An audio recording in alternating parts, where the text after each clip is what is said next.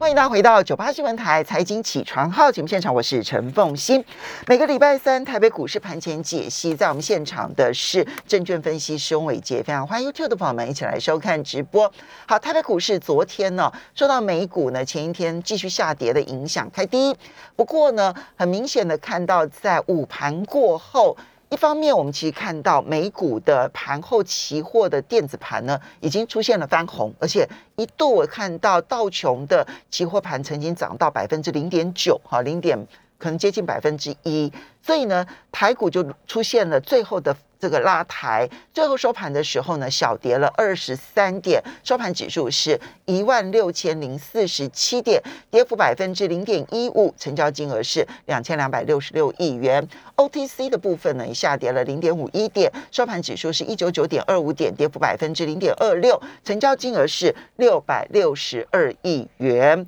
好。这个回到我们的节目现场，伟杰，台北股市当从上个礼拜就开始跌不休，礼拜四、礼拜五，然后礼拜一到昨天的礼拜二，那连跌之后势必出现反弹。本来昨天欧股、美股有酝酿一个反弹，不过最后呢，很看起来只有道琼跟费城半导体小幅的反弹。那么整体的大盘情势似乎还是很悲观，怎么看待？好，欢迎早大家早哈。我其实哈，这一次在这个呃 CPI 公布之后呢，全市场的利率环境再一次出现重大的重新定价的过程哦。那所以呢，其实大家应该呃要稍微小心一下，因为现在以目前的美国十年期公债值利率冲到将近快百分之三点五来看哦，那我想其实对于市场上的一些长期的。资产价格的估值修正的一个压力会再一次的出现。那如果按照过去，我刚上节目之前，大家帮大家看了一下，如果说以这个过去的这个长期的平均，哈，就是十年期公债值利率跟美国联准会的那个非方瑞的基准利率中间，它一定会有落差嘛？因为十年期的这个公债值利率，它跟现阶段我们现货的那个利率，其实它是会有一定的时间价值的关系。所以我大概看了一下，平均大概长期来讲，在这两个利率水准的落差会是落在一点五到两个百分点之间。好，那所以其实如果未来现在目前市场上定价说，在这个 FED 的这个非方瑞，它有可能在今年年底之前。来到百分之三点六的话，那就往上再加至少一点五个百分点，也就是说十年期公债值利率有可能会让大家看到百分之五的利率。那如果是百分之五，那就很可怕哦，因为过去在往上冲高的过程当中，它的整个值利率带动的估值修正压力其实就已经很大哦，从负的到正的，然后再从正的到更多，那这个估值修正压力，其实在今年年底之前，如果按照这样子市场上重新预估之后的一个定价过程来讲，其实，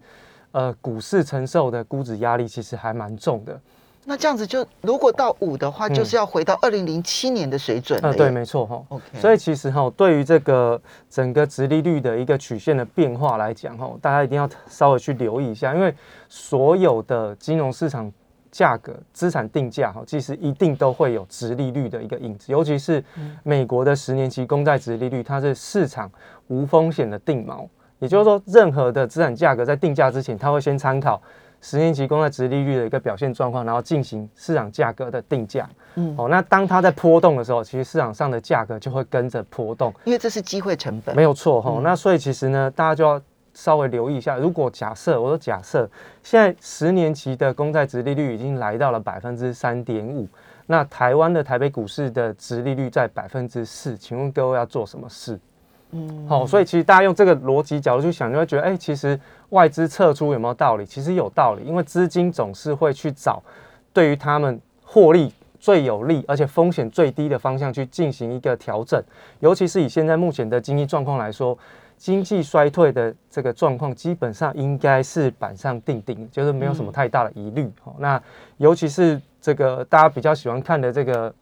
直利率倒挂的部分，在最近又开始明显的出现了嘛。那所以其实也告诉大家，都还在暂时性的，没有持续性。对，没错。终究这些现象是让人担心。没错。那所以其实哈，这个直利率倒挂，它只是我们在平常在看波动的时候，你可以去参考到。市场上未对于未来经济景气的定价到底是怎么样去做啊观察，所以我们可以利用直利率倒挂来去进行掌握。但是其实还是要搭配其他的一些经济数据，比如说我们之前讲过的这个 PMI 采购经理指数，这是一定要看，因为它必定是反映未来的。经济景气的一个繁荣啊，或者是衰退的一个状况。那以现在目前美国的 PMI 来讲，它就是呈现衰退的格局，而且衰退的速度是非常的快。所以在整个经济景气衰退的过程当中，那美联储要雨天收伞，当然对于这个资金的压力来讲就会越来越重。那流动性。本来就是在资金在经济衰退的时候，应该要提供资金流动性来去做支撑。结果你在经济衰退的时候，把这个钱全部都收回来，嗯，哦，所以其实就会变成大家压力都很重。那回过头来看一下台北股市哦，其实在流动性紧缩的过程当中呢，还是要跟大家讲一件事情，就是最近这两个礼拜的反弹之后，台北股市的形态在短期当中出现了一个左缺右口的倒状。的这个反转形态，什么叫做左缺右？左缺右口就是左边有个往上跳空，右边有一个往下跳空。嗯，好，这是左缺右口。那这个其实大家应该在哦市场上会听很多这个技术派的大师讲很多。那这个倒状的这个形状跟时间越长，代表这个规模其实还蛮大。通常我们在倒状反转是会看到当天哦单根的 K 线就有反转，就是左边往下跳空之后马上。隔了一天之后，哎，再往上跳，这 V 转，哦，通常倒状反转会常常见到的形态是 V 转，好，那可是这一次呢，它不是 V 转，它是经过了一段时间的横盘震荡之后，再往下跳空，所以这个大家就要稍微留意，就是说，我们利用把它翻成白话文，让大家知道，就是说，当市场上在进行反弹的时候，反弹到季线这附近，我震荡了将近快两个礼拜，哈，思考了很久，经过五月三十一号 MSCI 筹码调整换手完了之后，我决定。我的方向是往下走，那就代表说，其实我们过去比较担心的是筹码换手到底换到谁的手上。嗯，那我们常常讲到筹码换手是成功或者是失败，那换到大户还是散户，那就看大量的那一根的换手那一天的大量的高点有没有被突破。那所以我们过去在上个礼拜有特别提到，如果要真的看到台北股市换手成功转强，就是把五月三十一号的高点站上。对，那五月三十一号的高点就始终站不上一六一六八零七，对，就一六八零零好了，就始终站不上。对，它就刚好是突破季线的位置。那但如果以现在目前台北股市它突破季线，本来就是转强的一个现象。嗯，那但是它就是震荡了几天之后，它决定嗯攻不过，我往下攻不破。对对，那往下一走的同时呢，它还不是很快的就告诉大家，它是先。盘破了五月三十一号的大量低点，这也是我们过去跟大家讲，换手的低点一定要有支撑，嗯，没支撑代表它转弱，那转弱也不代表它马上会崩盘，所以你看到它回撤之后，它用跳空的方式再跌破五月十八号的这个高点，就是我们这一波小反弹的颈线位置，嗯，那跳空破颈线是一个强空形态，嗯，好，它是一个强空形态，所以在接下来台北股市不管要花多久的时间，你要能够把这个之前的这个跳空缺口，就是前天的这个跳空缺口，六月十三号的跳空缺口，把它封闭站上，这样子才算化险为夷嘛。嗯，好，那这个因为它是强空形态，所以当你收盘的时候，把这个缺口完全封闭掉，站上去，重新的再回到。颈线以上，哎，那就是有破线翻的机会。嗯，那破线翻就是至少会突破季线，就是五月三十一号高点是有机会。好，我们把这个刚刚在技术线上面啊，其实几个重点呢，还位置点还是让大家了解。嗯，为什么现在伟杰提到的是说偏空的？其实听起来有点偏空了哈。对，没错，那形态是这样。对，因为形态上面呢，第一个是一个在过去反弹过程当中的大量红 K 棒。它的高点屡攻不破，没错。它的低点被跌破，没错。简单来讲，先是这一个，好，这就是说换手被视为不成功，没错。然后第二个呢，重点就是在礼拜一的时候的跳空杀低这件事情。那么它跌破的点其实位置还蛮多的，包括了五月十八号那一个跳空缺口，好，它跌破了，对，就是这个高点，那个高点，五月十八号的高点，五月十八号的高点跌破了，对，所以它就跌破了。前一波的颈线的位置，没错。然后同时，他也把五月三十号那一个这个跳空缺口，那个多方的跳空缺口也跌破了。对，没错。所以两个重要的位置都跌破的情况之下，就使得它在技术线型上面来讲就变得很糟了。嗯，真的蛮丑的。对对，好，那现在这个丑 丑线型哈、对我们接下来就要来看，目前是偏空的。对，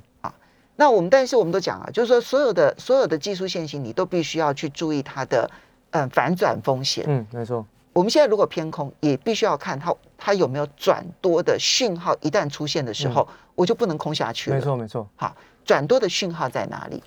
好，我想其实哦，在这一波台北股市回档修正，既然它现行已经长这么丑了嘛，对不对？那没关系，我们还是比较乐观的去期待它有打第二只脚的机会，因为刚刚我们看到，哎，这个一五六一六这个看起来好像是第一只脚嘛，对不对？嗯哦，那另外第二只脚好像隐隐约约要形，那第二只脚要形成，不管它不管它有没有跌破一五六一六。但至少它在跌破之后，它要马上站上，它不一路跌破之后就一路往下走，那这个右脚也太长，这不太对哦。那所以其实呢，一五六一六的这个低点，最好是要能够守得住哦，最好是要能够守得住，这是比较好的啦。那当然小小跌破一点点，盘中点到一下跌破一点点没关系，但是不要跌太多，因为跌太多变成是失控，你知道？嗯。那那那那就右脚就破前重新再来一次，哦，就重新再来一次。所以呢，其实在这个看起来这个丑线型发展过程当中，我们就是短线的先看，就是一五六一六能不能够去这个稍微有一点点哦，这个挡得住，有一点点支撑。那当然我们再来去观察第二只脚。那当然以左边这只脚，我们暂时先这样看了哈，不是说真的就是一定会有啦，就是说先看这只，如果它是一个左左脚。那这个左脚的时间有多长？大概是一个月左右，大概就是二十个交易日左右，到二十五个交易日左右的时间。好、那也就是说，接下来在二十五个交易日当中，好、基本上只要能够守得住，因为二十五个交易日它已经转空，二十五个交易日是比较偏空方的一个时间供给的形态。嗯那如果这二十五个交易日能够守住一五六一六，哦，那这个其实就是比较有利于多方重新再取回发球权。好，所以我们稍微休息一下，等一下回来，我们继续来研究研究。欢迎大家回到九八新闻台财经起床号节目现场，我是陈凤欣。在我们现场的是证券分析师翁伟杰，非常欢迎 YouTube 的朋友们一起来收看直播。好，伟杰刚刚提到了两大重点，嗯第一个在基本面的部分啊，要提醒大家注意的一件事情是。呃，我们为什么要关心美国十年期公债值利率？因为美国的十年期公债值利率，它意味着是一个近乎是无风险的一种投资。没错，所以我今天要去投资股市，我的机会成本就是我放弃去投资这种十年期公债，没错，对不对？好所以呢，这边是我的替代性方案。那如果今天这个机会成本它的值利率已经来到了百分之三点五，啊，那股市有风险嘛，所以它给它一点风险溢价。理论上来讲，它的值利率必须要高于十年期公债没错，我才会愿意去投资股市没市。错，可是如果真的，所以可是这是一个动态的过程，因为美国嗯。十年期公债殖利率、去年的时候还不到一呢，对，没那错，今年现在已经百分之三点五了。它如果未来真的如市场预期的，可能会因为联准会不断升息而飙升到百分之五左右。我们现在假设这样子的话，那股市的殖利率的风险溢价就会要更高，对，就要高于百分之五，甚至百分之七以上，嗯，投资人才会愿意转到股市来。没错，这就是估值修正啊。我们前面提以前提到，有很多人说估值修正已经结束了，没错，其实估值修正还没有结束，它是一个对动态的过程，错这一点要提醒大家。而第二部分在技术线型上面来讲，它现在已经丑了。嗯啊，对，然后呢，低点的部分一个观察点就是一五六一六，因为这是前一波的低点，没错，前一波低点最好不要跌破，对，就算跌破也不要深度跌破没，错，这个时候多头才有反攻的机会。嗯，对。那这个低点哦，到底是不是来六一六？这个这个反弹是不是来六一六？这个基本上就是要去看一下 整个市场你我上六一六，对对对对对这个好记，对这个很好记。有时候就是你会发现，我们台北股市的一些点位哦，其实还蛮有蛮有趣的哦。那就是给大家看盘的时候一些乐趣。那反正哦，其实在这个直利率的一个过程，为什么一直强调这件事情？就是因为它是资产资本价格定价的定锚。嗯，那其实我们现在市场上，之前大家一直跟大家讲说，这个诶、台湾的这个股票市场的值利率啊，大概有多少有多少，那是悲伤，就是基本上是立基于在全球资产无风险定锚是在百分之一以下。嗯，那它会有一个风险溢价的要求，就是说，就像刚刚凤英也讲到，我要放弃投资债券，去投资股票市场，你要给我一定的风险益酬啊，就是你要再多给我多少报酬，我才愿意去转到股票市场。那按照过去的一个定价过程来说，大概是百分之三到百分之三点五。嗯，就比如说百分之一是十年期公债值利率百分之一，那你在往上加个百分之三，或加到百分之三点五，但总共是百分之四到百分之四点五的水准，我就愿意来参与股票市场。对，那相对来讲，我今天这个无风险定锚从百分之已经跳到百分之三点五，那你再往上去加，嗯，百分之三到百分之三点五之后说，哦，那我的要求对股票市场的要求已经来到百分之八。好，那如果从百分之四点五的导数跟百分之八的导数来看，你就会发现本益比从大变小。那本益比从大变成小，就代表这什么？就市场上对于基本面估值修正的变化过程。所以我们才说本益比下修，代表其实你的价格就会跟着往下调整。没错，这个其实就是所谓的估值修正。对，没错。好，那在技术线型上，刚刚提到了一五六一六，就前一波的低点，现在是多头最后的保卫战，没错，绝对不能够再跌破，最好不要深度跌破。嗯，好，那呃。除了这个之外，我们就看产业类别，因为主流始终没有出现。对，没错，这也是个也是个压力。对产业类别，其实市场上大家最近比较讲比较多的哦，应该就是这个中国大陆的汽车下乡。嗯，所以其实昨天在台北股市一开盘，曾经有跌破，将跌到一百九十点的时候，将近两百。那个汽车的概念股，包含像是这个玉龙啊，或者是华兴，因为华兴有一些。电动车原物料的一些题材嘛，那另外就是三洋工业，这个昨天二二类股哈，这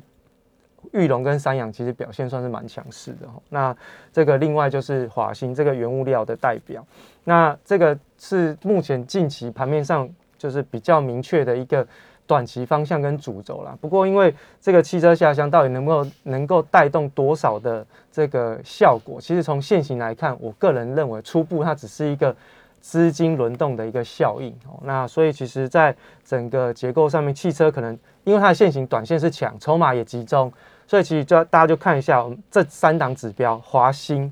玉龙跟三洋工业哦，这三档汽车下乡相关的指标了，不见得一定有相关，就是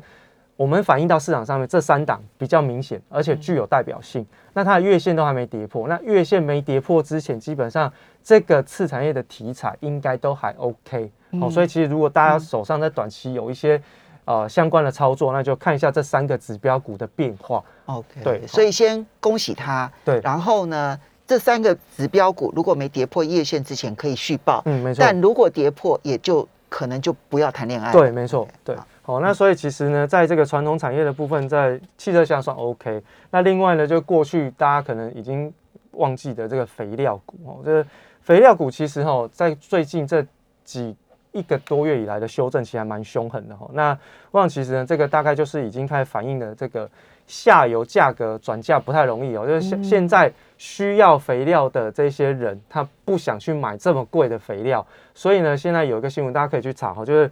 巴西的港口堆了很多人家不要的肥料，不是不要，就是因为它太贵，我不买。那不买我就等啊，等到它降价，我再我再去买就好。就是现在巴西农民很聪明。对，好，所以其实它是堆满整个港口那。没有需求，你价格再高卖不掉，还不是一样嘛？好，所以其实就出现了这样的一个状况，等于是好像是有行无市的一个情形。所以肥料股为什么修正？就是因为其实接下来预期就是需求在价格太高的过程当中会产生一个破坏，那需求就往下掉，需求往下掉，价格会有影响就往下掉。嗯，那所以呢，这些肥料股哎涨到这边好像。就已经开始大幅度的回档修正，所以其实，在传统产业的部分，可能大家没有听到的消息，应该是在这边，然后不知道，哎，肥料股到底在跌什么？就是在跌，人家不要了。所以你觉得肥料股的短期呃的的修正还没有结束吗？呃，我想其实哦，这可能还是要再等等看哦。所以如果手上有一些肥料股的投资朋友，你可能在接下来的一些反弹的过程当中，要稍微留意一下，看是不是有机会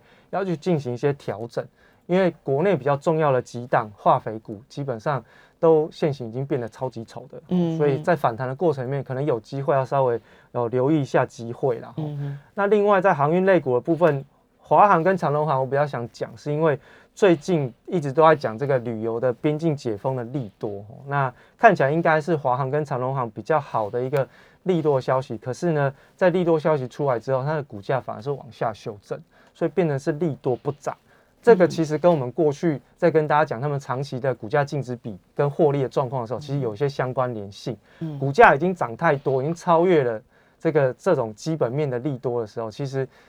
就会变成是利多不涨。啊，利多不涨可能就是酝酿，要不然就是横盘震荡整理，然后可能盘久就会有一些回档修正的压力。所以你觉得他们的修正还没有完全结束？还没有完全，这个现在只是在一个大箱型区间当中震荡。那如果现在都是回撤箱型底部寻求支撑嘛，那这个底部支撑只要一旦被跌破，那我相信在接下来的这个修正的状况，应该是也会比较时间比较久一点点。嗯嗯哦，那所以其实在，呃这个比较有利多的是在航空双雄，那其他货柜跟有利多，但是不涨，所以也不能留恋。对没错，嗯那这个